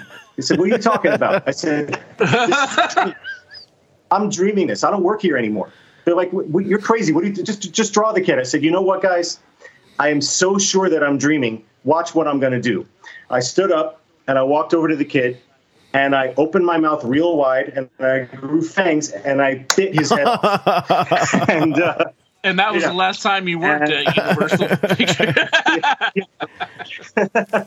uh, and and the the guys at the work they're they're like horrified and they're like they're like oh, oh my god you're in, you're in major trouble man you're you're, you're going to get arrested you're going to get fired what did you just do and i'm like i'm tired of you guys i'm i'm now pause it right there because i just want to clarify for the audience or anyone future listening I get no joy from biting the heads off of children, and uh, I've never actually done it. I've never really wanted to do it. I I don't want to do it. I never will do it. If ever if ever I get the desire to do it, I will kill myself because I don't want to live in a world where I want to do that. You know what I'm saying? I, uh, so it was a metaphor, I believe. Right. It was a metaphor for not putting up with bullshit Right. from people. And and a friend of mine said firing clients. And because that kid was that specific kid, represented computers, I think maybe metaphorically it meant something about how the technology in the animation industry was evolving so fast and I couldn't Yep. keep up. That makes sense. because I was trained. I was trained in traditional hand drawn Yes. animation, which I'm doing at that job in the thing, and the computer stuff was just evolving so fast that I couldn't keep up. yeah. And no matter how much I tried to rein it in, I couldn't do it at that time. Sure. You know, so I think that's what Yeah. it meant more than like I had any animosity toward Sure. kids, or because I really don't. I like Sure, kids. I like kids a lot. That's Um, pretty. It's pretty so- funny though. I gotta. I gotta say that's that's hilarious. so anyway, back to the dream. So the, my two coworkers are freaking out. They're like, "Oh my god, you're going to be in huge trouble. What did you just do?" And I said, "You know what? I'm tired of you guys too. I'm ti- I don't want to be here anymore. I'm going to change the scene." And I snapped my fingers, and then I was Tarzan swinging through the trees. Nice. trees. That's and, awesome. And again, kind of like that out of body experience I had when I was a little kid. Um, it, the the momentum from like swinging on the trees felt so real. Like it, it almost felt like I was actually somehow doing Yep. it. You know. Yeah. And then I thought to myself, you know, if I'm Tarzan, I need a Jane.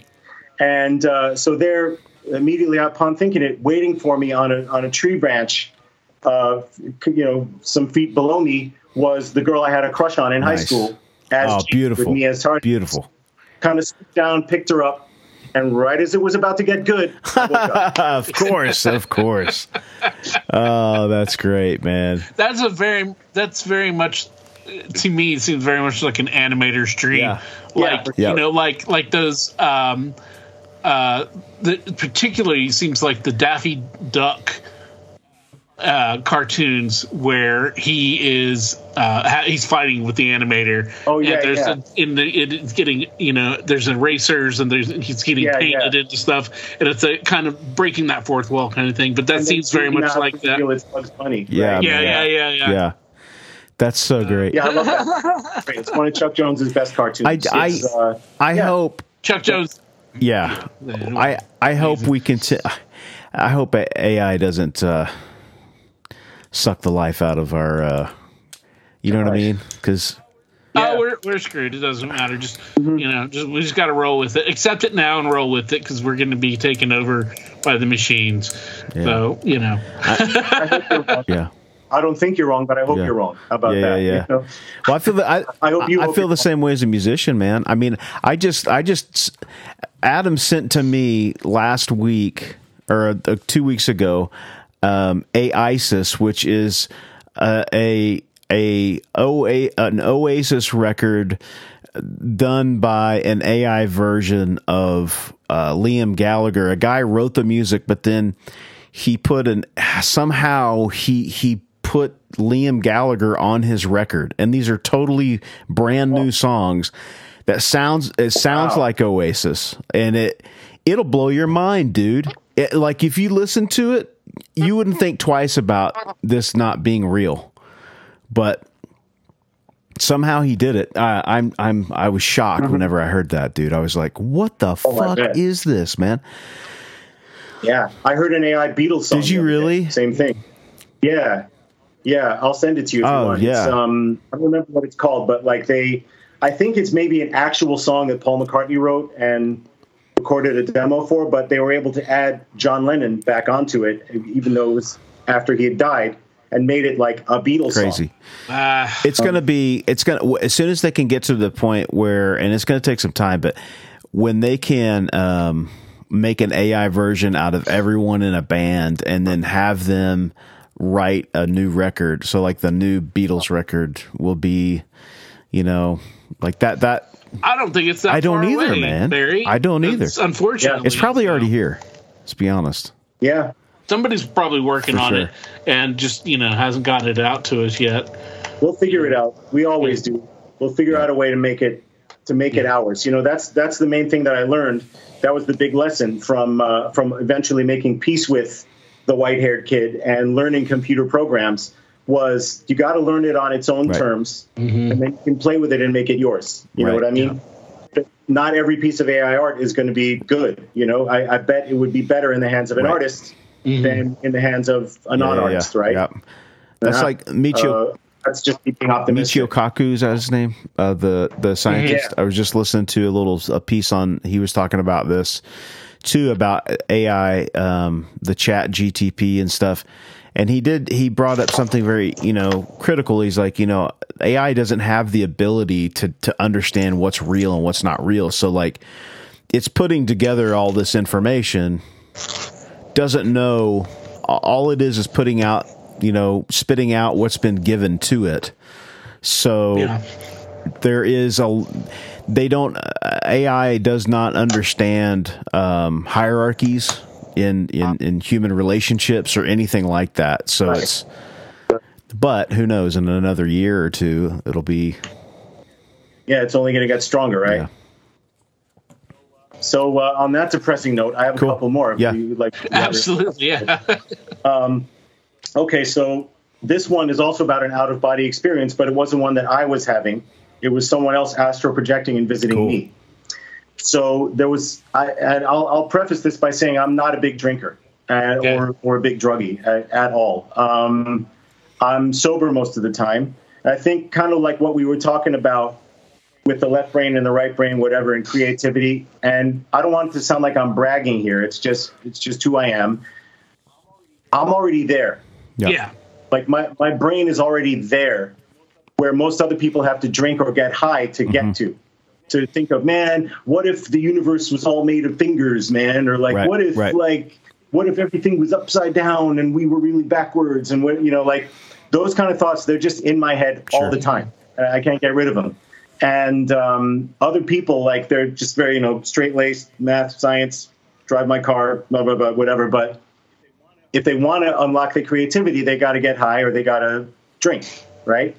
So, knowing that, you know, going to college, I, I when, when I went to college, the few times that I did get drunk, I realized I, I don't handle this well, so I stopped.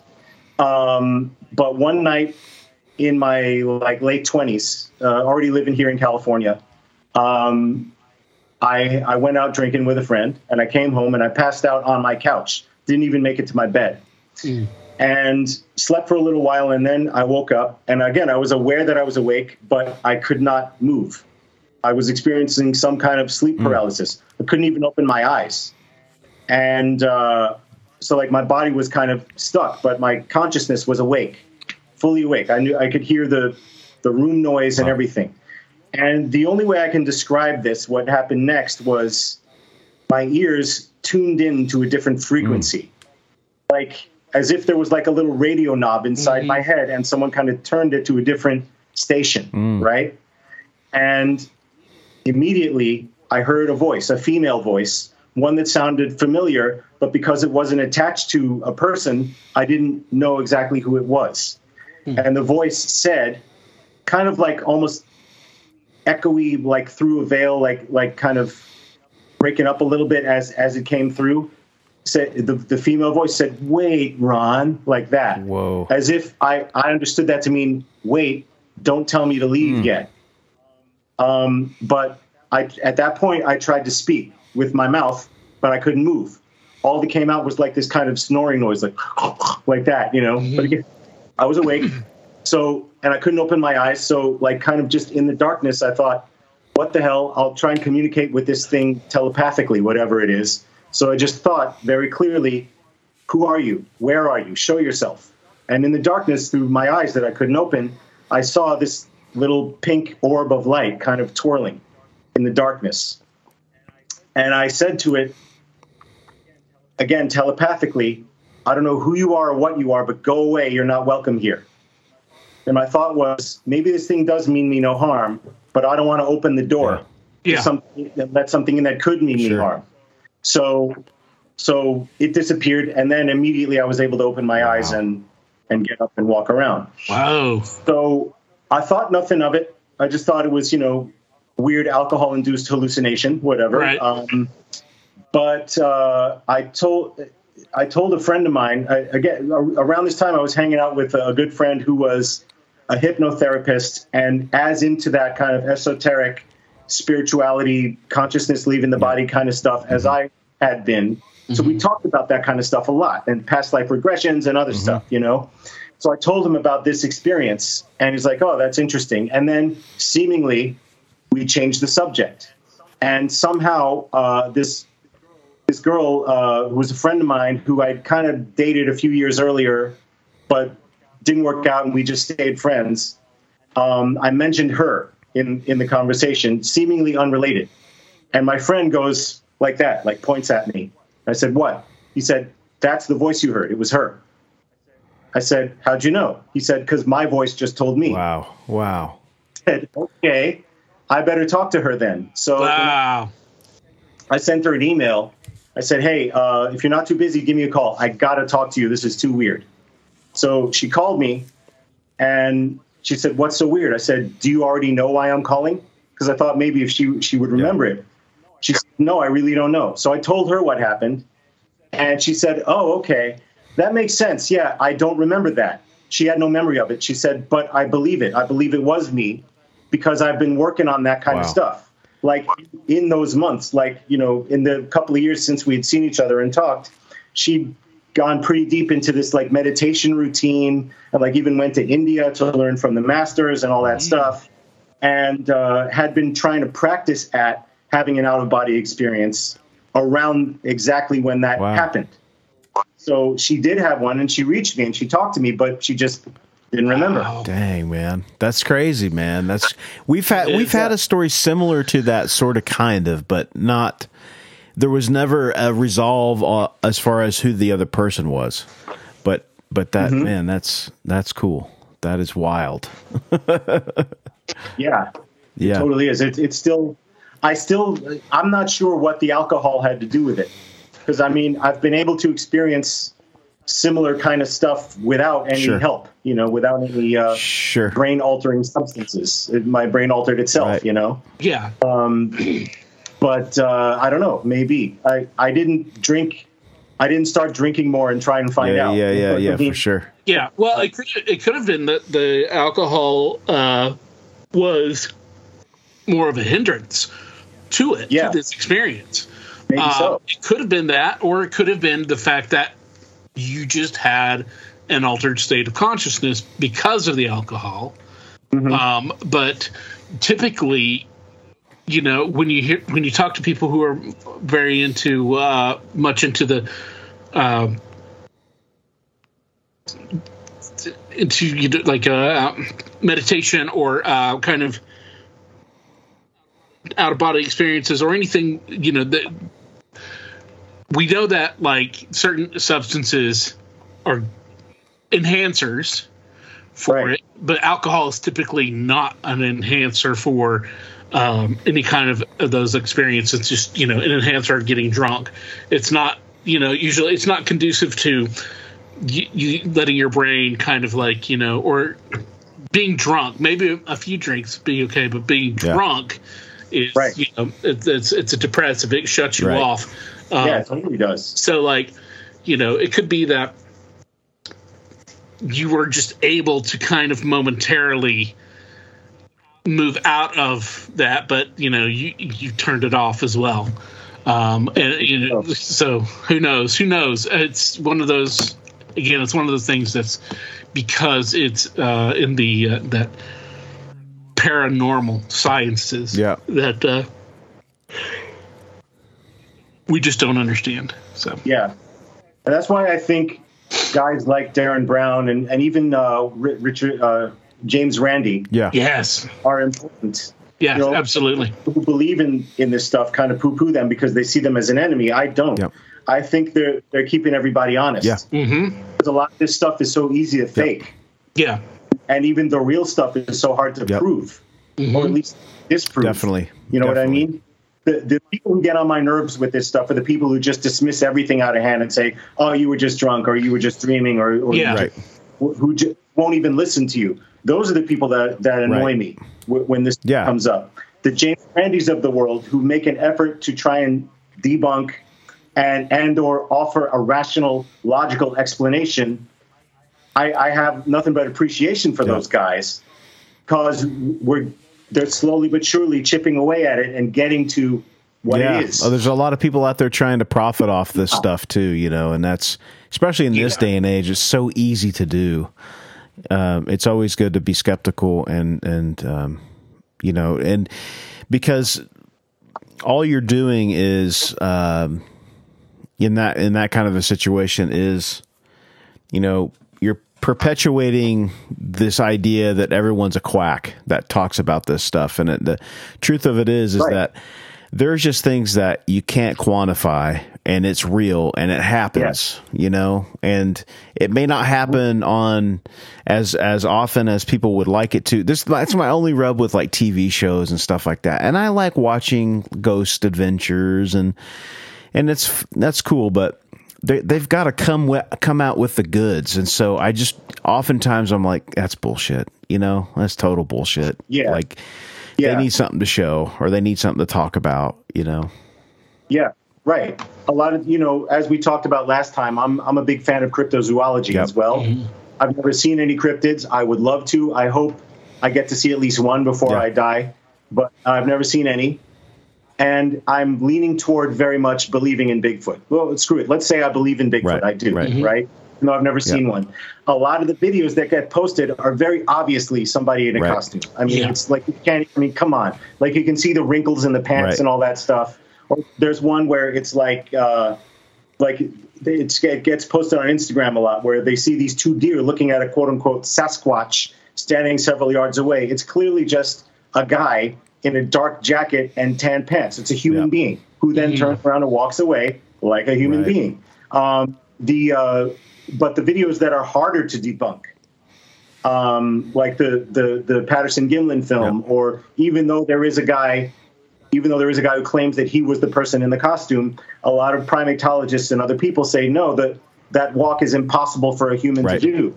And you can see the musculature under the fur, which wouldn't have been possible with costumes in 1960, whatever Right. that was. Yeah, exactly. So, so that kind of debate I really appreciate yeah you know, of, of like someone saying no, it couldn't be, and so and the other person saying, well, no, it, it could, not it definitely is, but hey, at least it could. anything Yes, yeah right. anything's possible you know Yeah, it, yeah, Yeah. and uh, the further along we get in, you know, in in life, I think that where you should be opening your mind to being, you should, I, I, I guess I should start this sentence over again, so it sounds like I have a direction. When you're young, you are a child. When you're a child, the it could be or and it is is a lot bigger than it can't. Yes.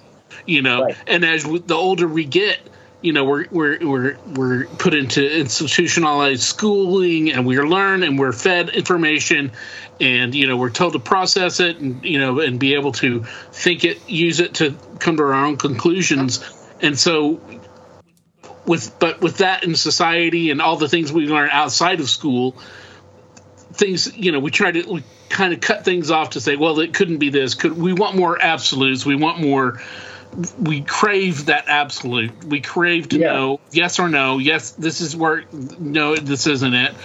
And where we should be continuing to be like okay well if that's not then then maybe it's Right. this. Right. or if it is this then what why is it that? We should continue on with our always with our questioning always saying it could be Yeah. and rather than just shutting it down and saying you know you know it isn't. I mean there are obviously there are roads there are roads that you have to shut that you're like okay well it's not that. So we know it's not that so let's figure out the other road. You know, there are ends of courses there are things that don't but we also l- more and more learn things especially as we get out and learn more about the universe on a macro scale you know and get off our tiny ass little planet um we you know the thing the things that keep that we're always it can't be it couldn't be it won't turns out oh well it could be and maybe is it it is Right. you know Right. so you can't just completely shut everything off just because you haven't seen it or y- you know experienced it or you know you you're, you don't know somebody who's directly experienced it or just because you were taught it couldn't be. Obviously now you know we know that things can be. We're, we know that a lot of what we've been taught has been you know to certain agendas really. Mm-hmm. So yeah we've got to develop in ourselves, and I think that's definitely happened with- with Barry and I the for long we longer we've been doing this. Yeah. I think we're we're pretty open minded to begin with. I think, especially for where we come from, our small town. Um, but I think we've just grown to be more accepting. Like, well, you know, we really don't know how the Right. universe works. We really don't know if this happens or not. But we're like, hey, cool, let's hear about it regardless. Yeah. Now let me ask you something. That makes me think of a good question for, for you guys. Uh, and you you don't have to name names if you don't Yeah. want to. But as many episodes as you've done of this show, have you ever had someone on that maybe during or even after the episode was done, you're like, that's person is full of shit. They, that's a complete lie. They made that up. There were no mermaids or whatever it was. They said they saw. It was just a manatee or whatever. You know. Did that ever I would say it. What what has happened is this is a wild ass story, and I can't really wrap my head around it. But this person absolutely believes what they're saying, and it, that experience for them was true. We have had, we've only, out of all the shows that we've ever done, we've only had really maybe one I can think of right off the top of my head that we weren't real comfortable with putting out there because shit got real weird. And it's never it's never Really? been released, so it's not like, you know, there oh. Yeah, yeah, yeah. that's what I would say. What would you say, Adam? Yeah. Interesting. I, I would I would agree with you that, and it was kind of where, yeah, we got we both agreed upon it, and we kind of like it was. Oh gosh, it's it's hard to well, it's hard to go into. It's hard to explain, but it did it it it it, it seemed like it was a little bit more of a not necessarily that maybe this person isn't tuned in with our reality kind of a thing Oh yeah, yeah. maybe it's maybe this you know kind of like i guess with you know maybe this person is not mentally stable Right. basically we've only had really one that we're Which is like, amazing if you think about mm-hmm. how many shows we've done. I mean, Yeah, seriously, like like this like yeah because everybody is genuine and you know they're telling what their their experiences they you know you can you can tell when somebody's bullshitting. Um, if you're you know a bullshitter can tell when somebody's bullshitting. And uh, we've been both been known to be good bullshitters and making up stories and stuff you know as far as like uh just you know for jokes and for laughs and, and whatnot. We that's one thing that we used to do, especially when we were younger. Uh, try to be little tricksters, um, but you, you, know we would also we never let it linger. You know, you always tell people I'm joking or whatever. You know, this is a uh-huh. gag, or, or, it was obvious. You know, at some point it was obvious, but um, everybody that's been on, all these guests that we've had. Um, you know, I just, I really, I mean, everybody's believed that this is their experience. The things that right. they have, these that they're sharing with us, those are the experiences that they have. As far as we can tell, uh, you know, and you know, and and that's good. We believe them because you know we can't, we don't know their reality. We don't know what their their experiences in their lives, you know, and we don't care. We don't, yeah. you know, we're not right. trying to prove we're just, we're just here to to talk and to have a great conversation and uh, just yeah. you know have that kind of yeah. human interaction. It's fun to have thought experiments, and that's kind of what this yeah. whole thing is, man. Mm-hmm. It's like if you can bring me into your world and like tell me a story that is is interesting, man, I'm there, dude. I'm I'm let's let's talk it out. Let's like let's go wherever the conversation takes us, which is you know one of the one of the great things about having you on, man, because you you've you've shared such interesting you have a very interesting interesting uh, perspective, and you have a, a, a very observant take um, on these things. And the funny thing is, is that like even if I don't agree, and I'm I, I, like I've had we've had people on before where I kind of don't, I may not agree necessarily with maybe their position on some things. There's something about their stories mm-hmm. usually that I can kind of dig into. That's what it's all about. You know what I mean? So, mm-hmm. so um, but like like you for instance like you jive your stories jive with everything we've been doing for the past five years you know like mm-hmm. we've really delved delved into these like metaphysical ideas or you know uh med- meditative states or yeah. you know parallel universes or what yeah. happens when the soul leaves the body like all these things man are just like it's cool to talk about shit with a guy from california by the way of miami who grew up in a mm-hmm. jewish household man that has had that yep. very specific experience man it's just great it's great mm-hmm. yeah thanks for having me on i really appreciate course, it guys. man dude i'm so glad that we made this happen man yes me too definitely me too.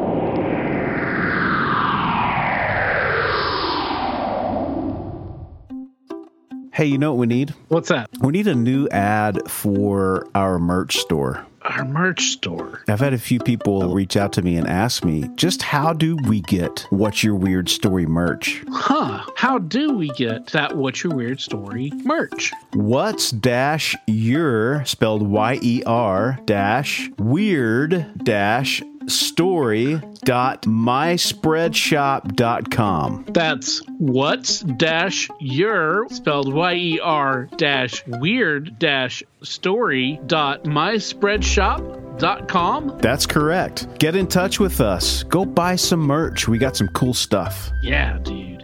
And you know what? If any of our listeners out there has some really cool ideas or has some really cool what's your weird story type art that they want to see on a t-shirt, get a hold of us.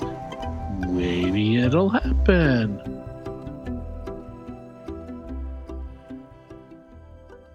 Man, we could have uh, gone. We could have talked to Ron for so much longer, and yeah. and that we and that was a long conversation that we had anyway. We edited out some nice big chunks, but uh, still a lengthy episode, but uh, just good stuff and good, just incredible conversations. Yep. And of course, that's one of the things we love that happen out of the storytelling that happen where, you know, well, we remember something, we share a story, um, or, or, you know, so just, you know, somehow we wander into these, uh, tributaries in the conversation yeah. of, off the river. Uh, but we always want to come back and we always, you know, uh, enjoy it. And we always, uh, we're thankful for our guest. So, Ron, thanks again. Uh, and we hope to talk to you again. Absolutely, man. Always a good time.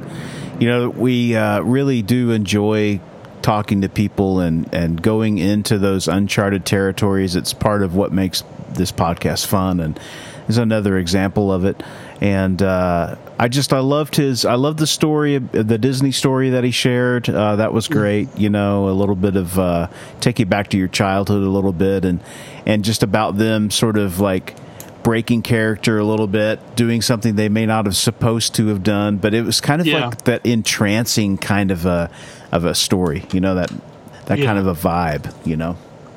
Definitely, and like the story about how he was, you know, with his grandfather, and he kind of was aware that something had happened to his grandfather and something had happened that you know was going to affect his father. And you know and so how he was you know he sensed that. And uh, you know i do think again i said it in the uh, in our conversation i think there's this kind of like field of you know something beyond some kind of you know subconsciousness i believe Yeah, you know, or right. something i don't know exactly but it connects us all it connects all you know all i mean all human life for sure Yeah. but i think that it can extend into all life yeah and uh, you know, and then everything, you know, we all because we all are made of stardust. We're all made Yep. of the same material. We're you know on this plane of existence in Yep. this pair in this universe. We don't know Yep. what's going on in the other universes.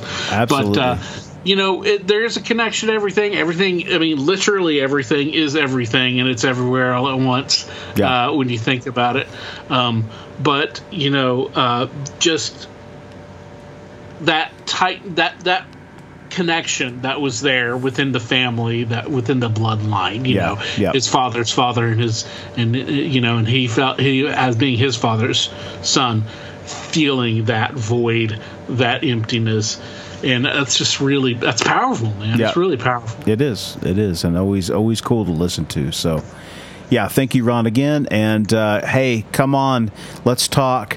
Get on the podcast. Give us a shout. We'd love to hear your stories. We would love to have conversations with you, uh, or someone you know, uh, or both of you, or anything in between. That's right. Really, uh, you know, we're up for any good story, any subject matter, whether it's weird, whether it's funny, whether it's, you know, uh, adventure or travel, uh, whether it's true crime or, you know, encounters with uh, the supernatural and the paranormal. Um, you know, or even celebrities. Um, you know, uh, we're up for any good stories. We like sh- just hearing your stories and your experiences, and and swapping those, you know, and swapping stories as well. And it's just what drives us. So we got plenty of open spots. Uh, for this coming month, this month, well, I guess it's now this month in June, uh, June and July, as we speak, uh, we're booking. Um, so get a hold of us. You can contact us through our website. Um, you can contact us through our email, which is wywspod at gmail.com. You can contact us through our uh, social media accounts on Facebook and Instagram uh, in, and even Twitter. Um, you can call us on our hotline, which is uh, 513 909 9821. Leave us a message. You can email us a story if you don't want to sh- uh, talk it, if you don't want to tell it Yep. uh, with your own voice. You can email it, and we can have uh, our special correspondent, resident Bigfoot expert, and voice of the listener. That's you. Uh, you we can have him, Mr. Jeff Hubbard, read your story. And uh, and if and if Jeff's not available, you know, maybe we could we, we'll find a substitute. If uh, you know, what have you? If you prefer a, a, a lady to do it or whatever, um, or if you prefer uh, Britney Spears to do it, uh, I'll do my best. I'll do my best, Britney Spears. Imitate, do just that again. That was I- dead on. That was dead Dude, on. I apologize to people using headphones at this right at this moment. But anyway, uh, we want to hear your stories, and uh, hopefully nobody you know had a, a crash or anything just as that happened. So, uh, we love you, Weirdsville. You guys rock.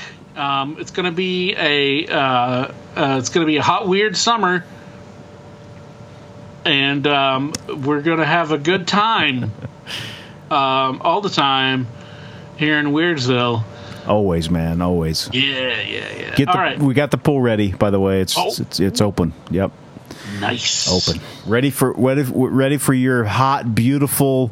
Oh, I'm not even. I'm going to quit there. So it's rare that it's it's rare that it's you who has to stop mid sentence. I I wanted to go somewhere, and then I thought maybe I shouldn't.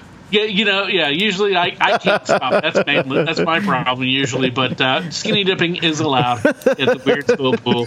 Um, you know, and if you don't want to see it, you know, we, blindfolds will be Absolutely. provided. Uh, it makes for an interesting game of Marco Polo. Um, but please consent to playing Marco Polo if you are going to play. All right, Weirdsville. Uh, with that uh, weirdness there that Barry brought upon, uh, we will see you next time. Until then, be safe. Be weird. As always, if you have a weird story, we want to hear it.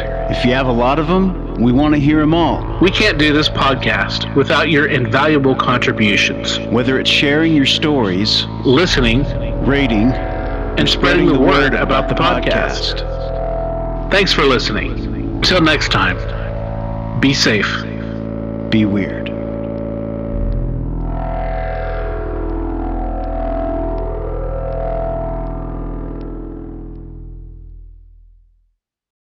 The stories presented on the What's Yer Weird Story podcast are, to our knowledge, true experiences that our guests have had. We can't take the time to research all claims made, and besides, it's just not as fun.